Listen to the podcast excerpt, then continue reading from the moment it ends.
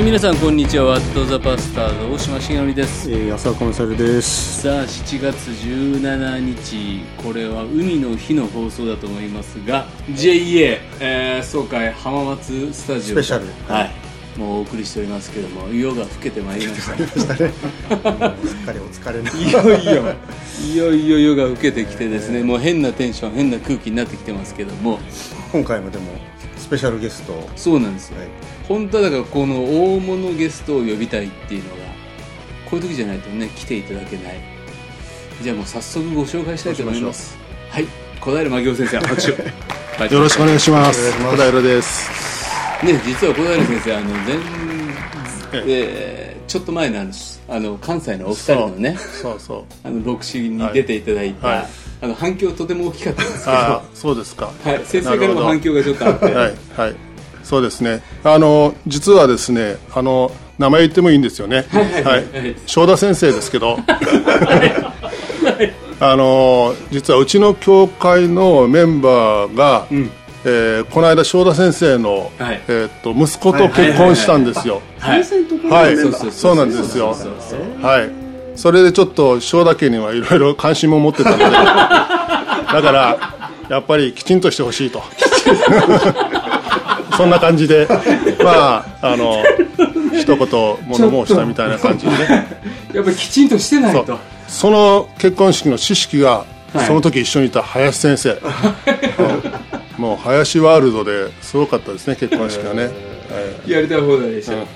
りたいふりだった。先生からとよ嫁に出すみたいな。そうですね大事な。えーっと東京から来たんですけど17年間うちの教会にいたので、えー一番大事な時期をずっと教会にいたので、もう完全に、えー我が子のような感じで送り出しましたけど、はい。まあ小だけでよかったなって思ってますけど、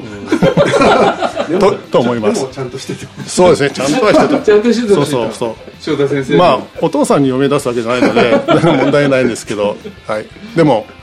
あのその信仰の話を聞いてて、あのそれは感動しました、うん。うん。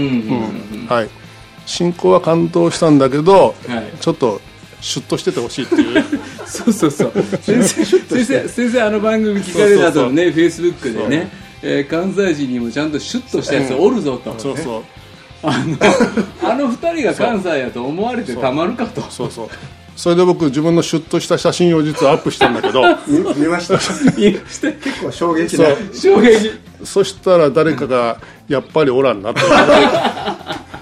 そういうふうなレスポンスありましたね。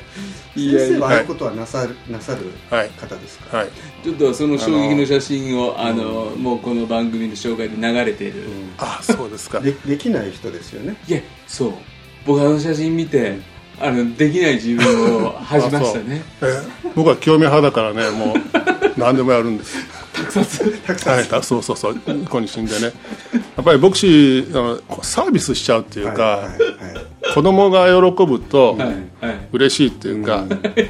でこの頃だんだんこの若い人たちのところに呼ばれなくなるっていうか教会でも。はいはいはい。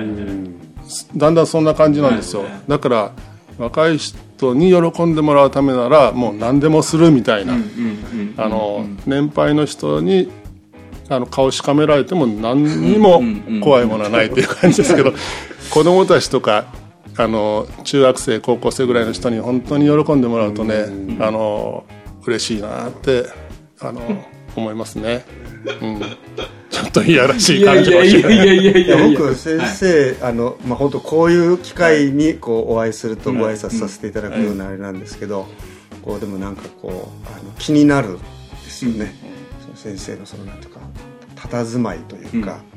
こうあのダンディーじゃないですか。そうそうそうそうそうそう。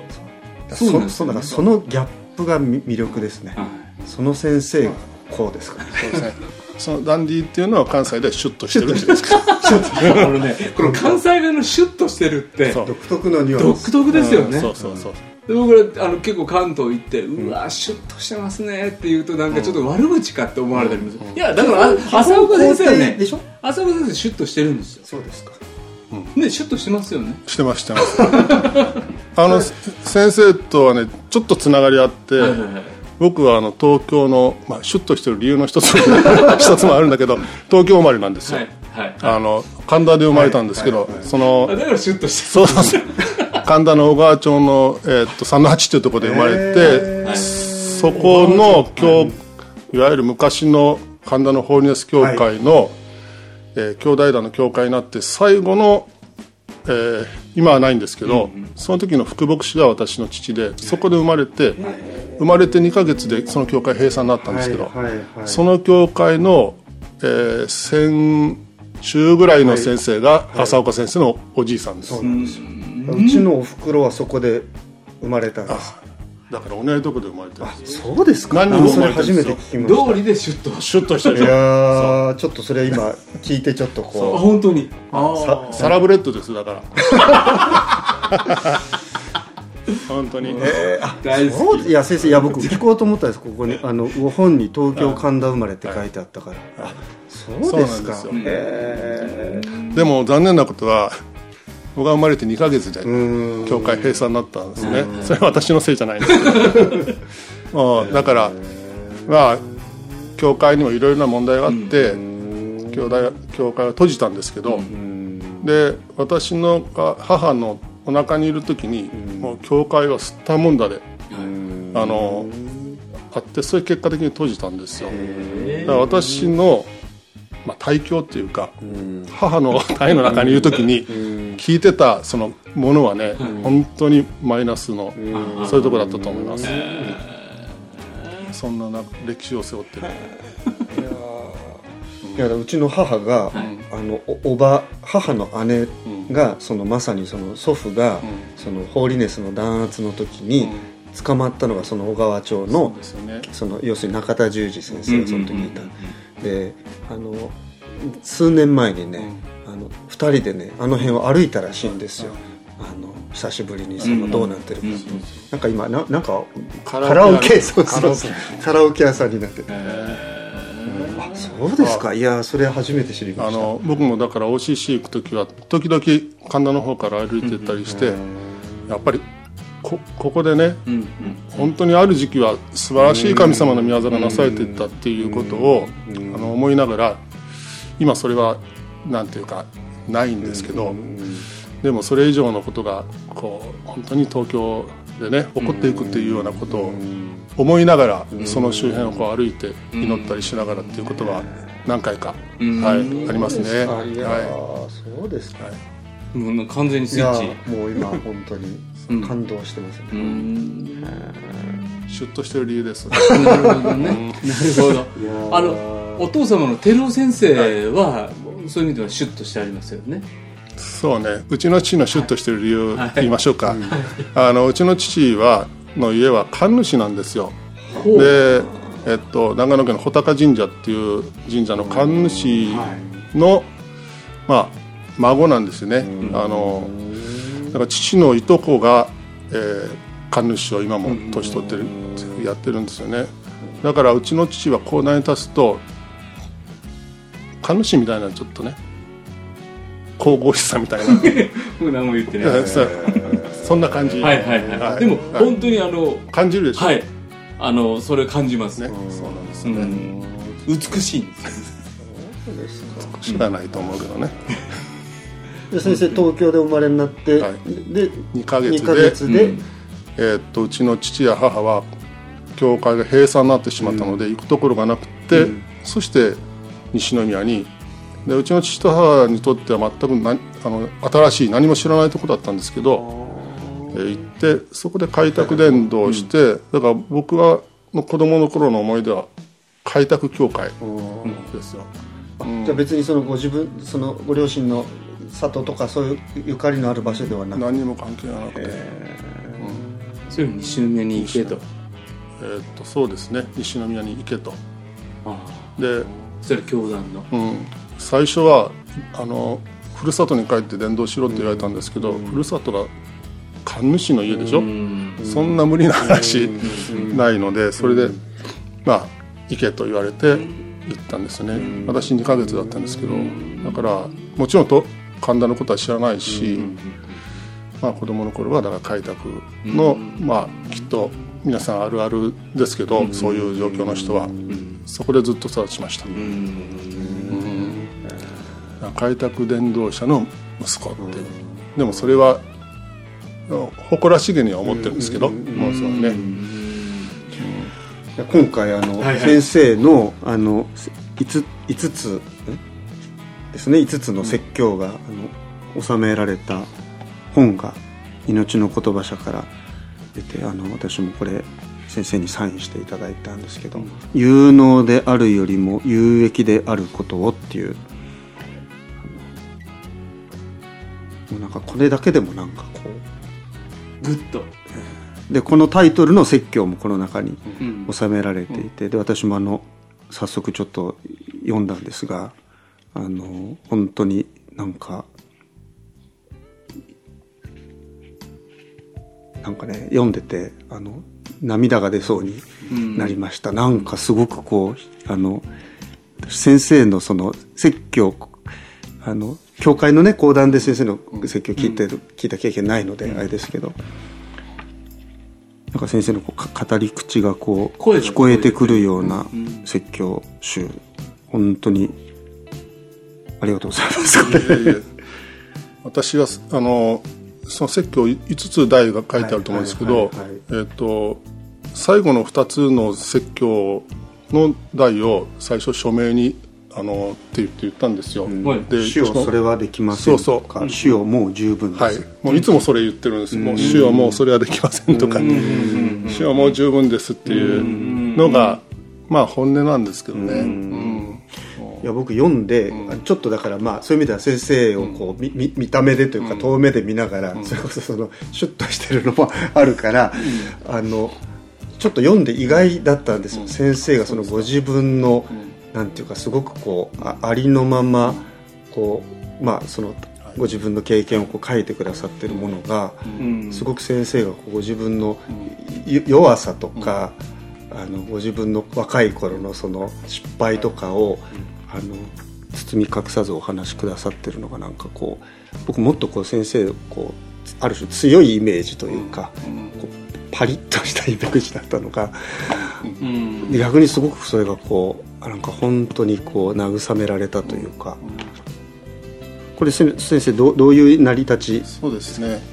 あの去年日本伝道会議があって終わった次の日曜日に実はあの本にも書いてありますけども日本ナザレン教団という教団の、うん、えー、男性の方たちの収容会に呼んでいただいてそこで3つ説教をさせていただいたんですね。西山さん。の、はいはいはい、そしたら西山さんがその会長なんですけど、はい、西山さんという人が。西山さんもこれ結構聞いてくださって。あそうですか、はい、えー、じゃあよくよく言っといたらいいと思いますけど。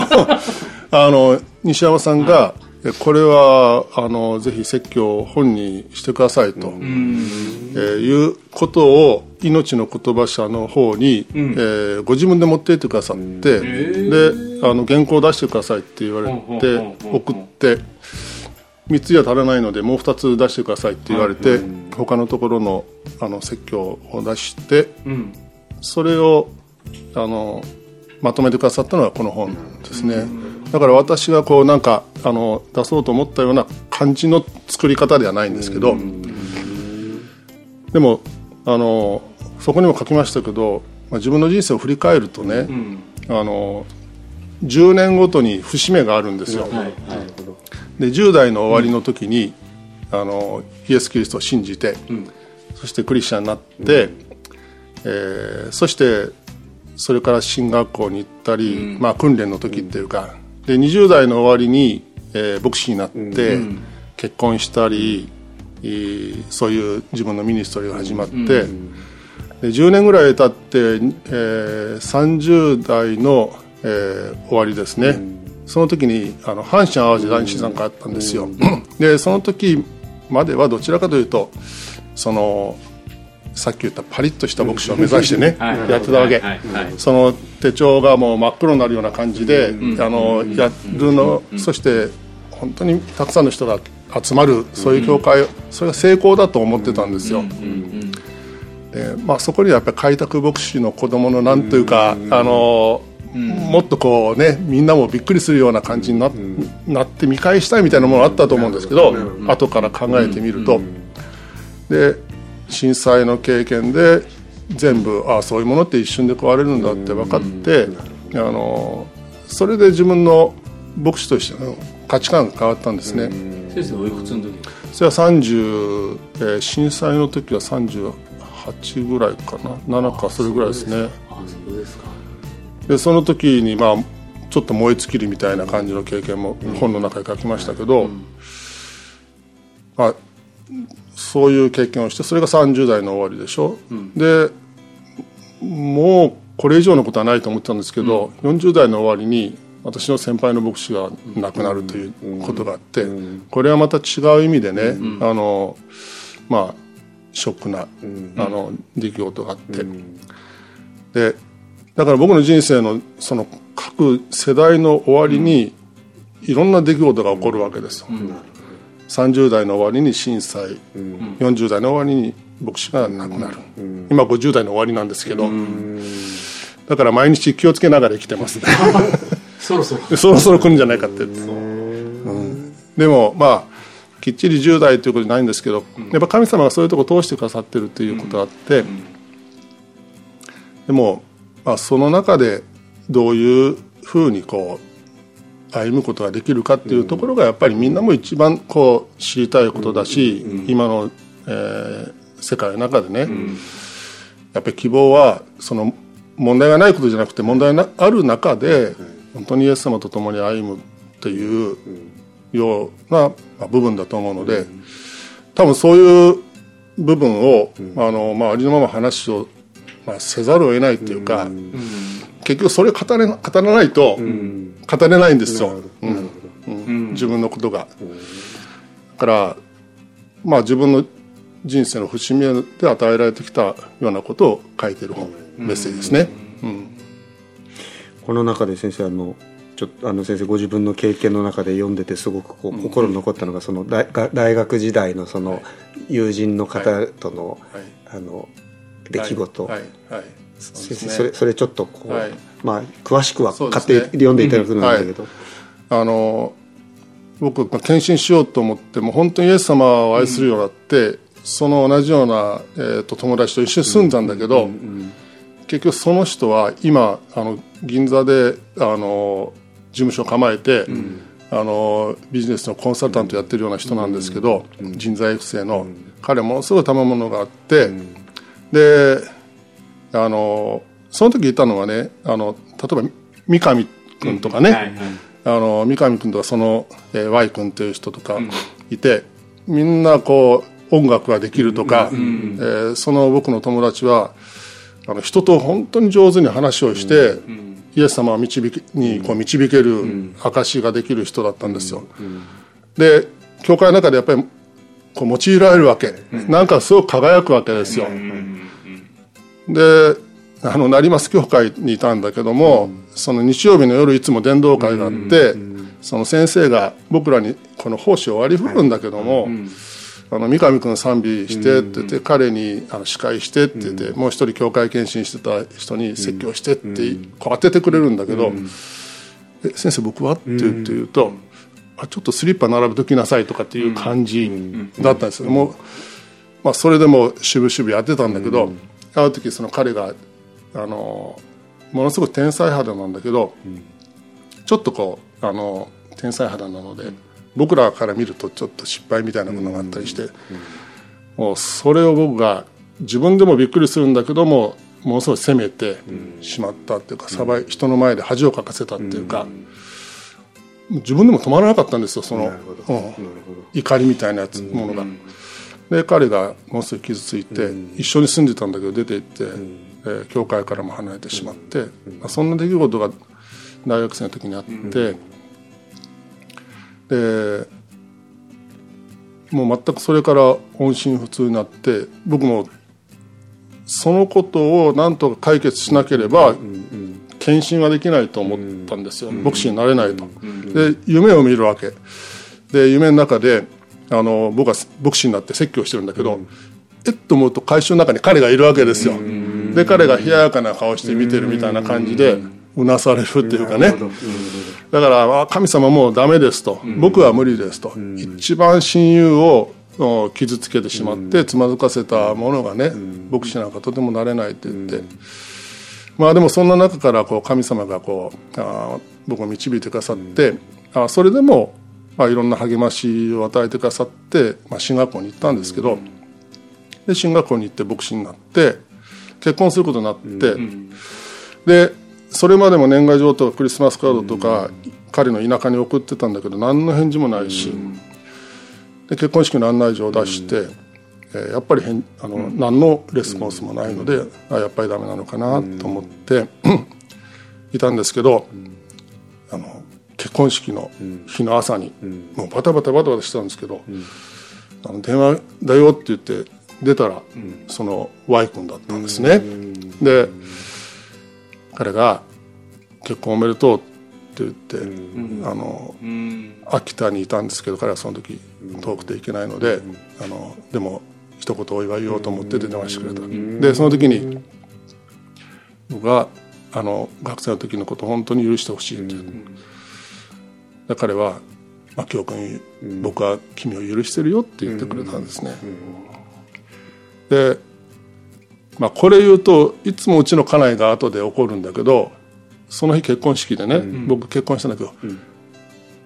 正直そあの わかる？あの本当に許されるってことはそういうことなんだなと思って。7年目なんですよそれ。7年 ,7 年経ってであの聖書の中に「声を安かれ何時の罪許されたい」っていう言葉あるんだけどああ許される許してるよって言われるっていうことはこんなに救われることなんだと。その時思ったんですよね。うん、でまああのその話する時にいつも、まあ、それこそなんかこうみんな静かにその話最後聞いちゃうのでそこであのいやあの結婚も嬉しかったなそっちの方が嬉しかったです。つい言っちゃうんですけどまあその時、まあ、僕は友達を得その日妻も得たっていうことでオチです。関西人としてはオチです。は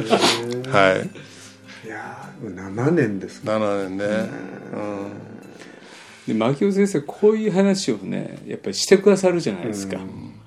今回ねあの浜松で収録してますけど、いわゆる JEA の中でもずっと大きい責任を負ってこられてでもお俺なこういうとこあんねんっていうふうに言ってくださる開いてくださるのが僕らほんまあの僕あの先生の元の教会のある場所での方針学生行かせていただいたことは進学生にね、はい、ミッションに来てたんでね,、はい、でそれでこうやぞああやぞって。でまあ特にあの阪神の震災の時なんかは、もう西宮の教会がね、はい、ベースキャンプになって。僕も一度伺ったんですその時震災の時に。先生いらっしゃらなくて寺尾先生いらっしゃって岡山からなんか市内の教会で集めた献金を届けに行く役になって、もう一人の先生と二人でね伺った。それが、えー、あの教会行かせていただいた。うん。でもね本当にヘッドヘッドに先生になってらっしゃりながら、でもね引き受けていかはるでしょ、うあの、一番最後しんどいところのやつを全部最後のところで拾いに行かはるまあ、これは引き受けてなんぼっていう世界なんで。あのもうやるからには何でもやっぱりやろうと決めたので、うん、あのやるんですよね、うん、でその震災の時のことで言うと、うん、あのなぜそういういろんなこともやるかっていうことなんですけど、まあ燃え尽きたんですよ僕その震災の時に、ずっとやってて、でまあ、恥ずかしい話なんだけど教会訪問してて燃え尽きてそれでまあダメだと思ってそこにあの座り込んでしまったところであこれ本当に自分でも恥ずかしいなっていうか何やってたんだと思うけどもあのダメだと思ってそれでもその日朝から歩いてその教会に多分3時間ぐらいかかってその被害の状況を調べに行ったんですよ、うん。うん、でそれを、まあ、JA とかいろんなところが応援してくださってるものを届けなきゃいけないということで言って、そしたら教会留守だったんで、そこで倒れてしまって、それでふっと見たらまあ、どこの教会にもよく書いてる聖書の言葉が書いてあったわけ、誰でも疲れて重荷を負ってる人疲れてる人私のとこ行きなさいって、私が休ませてあげようって書いてあったんですよ、で僕それまでねこの御言が僕に語られると思ってなくて、あのそういうのは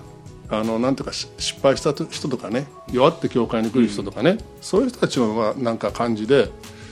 僕は少なくともそういうような人間じゃないっていう感じがやっぱりあったんですよね、牧師としてもね、うん。だからそういう言葉をイエス様の言葉として言ったとしても自分が疲れてるとか、自分が重荷を負ってるとは思ったことがなくて、だから結局イエス様が私が休ませてあげようって言ってるそのイエス様が与えてくださる休みっていうものを経験したことがなかったっていうかそれは分かった。でもその時その看板見た時にもう本当に泣いたんだけど、そうかってイエス様が疲れてたら疲れたってイエス様とか行けばいいんだなって、まあ、当たり前のことなんですけどその御言葉の、イエス様とか行けばいいんだって分かった時に、まあ、それまではいろんなことやるとこれ疲れるかなとか、そういうことをやっぱりちょっと打算的に考えるわけですよ、でも疲れたらイエス様のとこ行けばいいんだって、できなかったらイエス様のとこ行けばいいんだって分かった時に、いろんなことがあっても引き受けてできなかったも疲れたらイエス様のとこ行けばいいんだって分かったので疲れることに怖くなくなったっていうか、うん、そういう恐れがなくなったっていう経験があったんですよね。それはあのその後の自分の人生をなんていうかあの聖書の中にあるでしょ。その私たちの苦労ってはその日、その日に足れ十分だっていうね、本当にその日一日も精一杯100%生きるという感じは持つことができるようになったんですよ、うん。そういう経験がありますね、うんだからまあいろんなことを引き受けるんですけど、まあ、これ怒られるけどねいろあのうちに帰るとね。正直なところね。あの、はい。はい、引き受けちゃった人そうそう。でもあの結構浅子先生ももろもろ引き受けるそうですよね。でしょ最近断断ることを学んでちょっと今悔い改めてます。で僕が総主事になった時も、浅子先生が祝辞に来てくださって、もっと走れみたいなね、ででもあの僕牧雄先生がいつも「お前ら走ってて、ええぞ」と「ああ行け行け」と、で、いうふうな、あの応援してくださるっていうか、まあ、見るだけは見てる で、あのこの間 KGK の全国集会に講師で来てくださって、でその時結構あの総主事特権というか、あの講師接待という名のもと2人で温泉行って、結構ね23時間。そうね。長い間入ってですよね。時々お風呂連れてってくれる人いるんですけど連れてきた人が「先生ゆっくり入っててくださいね」って言って里出ちゃう人いるでしょ、ゆっくり入れないもんねそれね。一緒に付き合ってもらわないとでもその時にね23時間ぐらいいやいろんなねあのその50代、えー、40代終わりの時の話とか、あいやいやいろんなあんねんと。であるし俺もこうやったって言って、もうほんまにあのまあいわゆるもう駆け出しの、わ若造に「いやー」って言って腹割ってくださる、そういうね感じってあのめ奉仕進学生からしたらですよ。もう「はい」以外の答えをしては ならない。教会の主任牧師でもねそれってすごくあのイエス様を信じてあのやれることをやりまくって、まあ、それはそれでおもろいからみたいな。で先生のあの兄弟団の同世代の先生方もちょっとめっちゃおもろい感じの人多いですよね。そうね。ちょっとふざけてはる人っていうか、うん。僕兄弟団イメージもう随分変わりました。そう。そうか。やっぱり。もうちょっと鍛えないとあかんと思ってるんですけど。うん。でもあの団体なんかでもそうなんだけど、まあ、自分のことがどうということよりもやっぱり上の立場に立った時に、やまあ、自分自身がねありのままこう生きていくっていう、まあ別に何かその必要以上に何か、あのするわけじゃないんだけども正直に生きるっていうことは大事だなっていうのは、いろんなことにおおっしゃられますね。うん。で先生がそういうふうに正直に言おうとしてくださるから若手の牧師も、あのあこういうのでええねんなとか、若い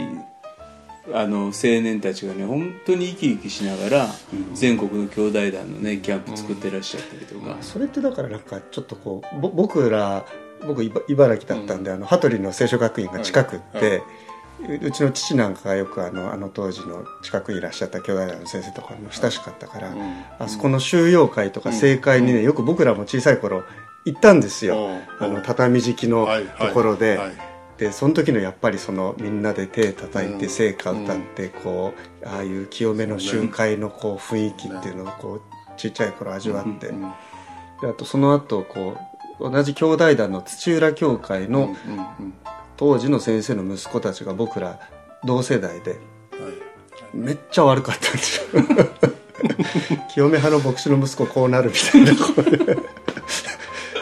だからあの頃は結構やっぱり皆さんこうとにかくちょっとこう厳格なうん。雰囲気だったけど、先生とか見てるとすごくこうしなやかというか、自由な、なんかすごくこうあのそれが魅力だなと。そうですよね、そうね。あの、なんか変革が。あっていやいや。いやまあ真面目な話をするとね、まあ今までも真面目な話してたんだけど、まあのやっぱり僕は牧師の子供なので、その先輩の先生たちの子供たちがどう信仰を受け継いできてるかみたいなこともすごく関心があって、で僕はまあ青山学院なんだけども、学校に牧師の子供なんかもいて、あの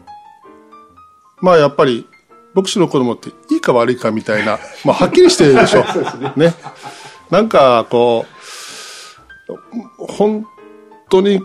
よう献身してきたなみたいな、もう貧しくてね、つまずいてて不思議じゃないようなところから献身してくれる人もいれば、まあそうじゃないのもいて、だから外側のスタイルとかじゃなくて、やっぱり僕らに持ってるものとしたら、まあ、一つこう、しっかり信仰がありのままね、あの、なんていうか、器用でなくてもいいし、まあ僕らの教団ってそんな器用なあれじゃなくて、あの、そんなに頭がいい人たちがいるわけでもないし、シュンとしてる人も、シュッとしてる人もいるわけない。まあ、どっちかシュンとしてるのはいいのか。あの、そんなんなんだけど、でも、やっぱり本当にその信仰がこう魅力的っていうか、はいはいあの大学の時行ってたような教会なんかもそうなんだけど、もうそこだけが取り柄ででもそれでもう十分っていうか、もうそれだけ伝えていきたいっていう、だからそのためにはやっぱり自分自身がイエス様によってどういうふうに生きているのかっていうことは、もうあの何にも恥はないので、ありのまま伝えたいっていう感じありますね。あの本に書いたこととかもあるんだけど書けないこともいっぱいあるんですよ。正直なこと。いろいろあって、あの周りの人たちもまだ生きてたりするので、あの恥ずかしいこともいっぱいあってね、あの失敗もあるんだけどあでもあの本当にそのだからさっきの許すこされることとか、本当に基本的な御こ御言葉によって改めてこう目開かれるとか、そういうことを本当に伝えていきたいなっていうね、あの本当にこのイエス様の言葉を信じたら人生変わっていくっていう、それを伝えたい、もうそう思ってもうそのためだったらねどんな格好でもするというかね あの何分もかな。ぶるかぶりもんでも何だってもう、いやだからねやっぱりそういうかっこよさがあの伝わってるんだと思うんですよね。そうかな、うん兄弟団の若い子たちの中に。そして先生らがやっぱりイエス様を信じて従って牧師やってんのめっちゃおもろいからなみたいな先生世代の方々が。でそういうあの60代ぐらいの牧師の方々が日本の教会の中にいるよと。でこういう人たちにやっぱり会ってほしいっていうのは思いますよね。そうですね。若い人たちってあこの人本気なんだなっていうことに対してこう響くというか、そうそうそううん、だからそういう意味ではこうねあのそうそういう出会いって大きいな。そうですよね。だから本当になんかちょっとあのおしゃれかどうかとかシュッとしてるかどうかっていうより本物やと、うわこの人なんかあんまりよう分からんけど。でもほんまにイエス様信じて本気でやってはるっていうのが。ね。あのやっぱりこう牧師になるとか牧師としてのこう仕事っていうかこれはもちろん伝道して、えー福音を伝えていって人々のためにっていうこともあるんだけど僕らの人生の使い方としてももう本当に許されるならこれ以上の仕事はないっていうか、僕らの人生って思ってるほど長くはないので、与えられてるものを本当にこのために使ってその最高の人生が生きれるんですよね。もう何よりもとにかくあのなんていうか、えー二重のことは何もないし二重とか裏表とかそういうことは何の必要もなくて、自分の言葉でイエス様をどこで語ってもいいっていうか、どこでも入っていけるし、えーそしていろんな人々にあの神様のことを語ることができるっていうねこれは生き方としても本当は最高だと思う、うん。うん。いや。もうちょっと本は売れたらもっといいと思います。ね あの皆さんぜひ先生本当にありがとうございました。いえいえ。本当にあの皆さんぜひあの JES 総会来てくださるとこういう本 本物の本物の人たちに。次いないかもしれない。これ本。はいぜひちょっはいとプレゼントえーっとですね言葉社さんからもプレゼントっていうふうに聞いておりますので有能であるよりも有益であることを。これ何冊？これ5冊ぐらいいけるんちゃいますおか5冊。これでも本当読んでほしい。若い人に読んでほしいなと思って。そうですね。ぜひですね、えー番組宛てにいい小平先生の本希望ってことで送ってください。皆さんからのお便り待っています。メールアドレスは wtp.pba-net.com 番組の感想番組で取り上げてほしいテーマ。僕らに聞きたい疑問あなたの近況何でも送ってください。よかったです。よかったです本当に。はいありがとうございました。本当にありがとうございました。した本当に嬉しかったです。将来先生聞いてる？もうね多分すぐにすぐにまたなんかの言ってくるやなそれはもう早いです。リベンジしに来るかもしれないから。えーもう次はもう断ります。はいでは今日の「ワトザバスターズ」大島重則と小平真紀夫。朝コンサルでした次回放送は2017年7月27日木曜日、えー夏真っ盛りです。それではまたさようなら。さよなら。さよなら。この番組はラジオ世の光テレビ「ライフライン」でおなじみの TBA 太平洋放送協会の提供でお送りしました。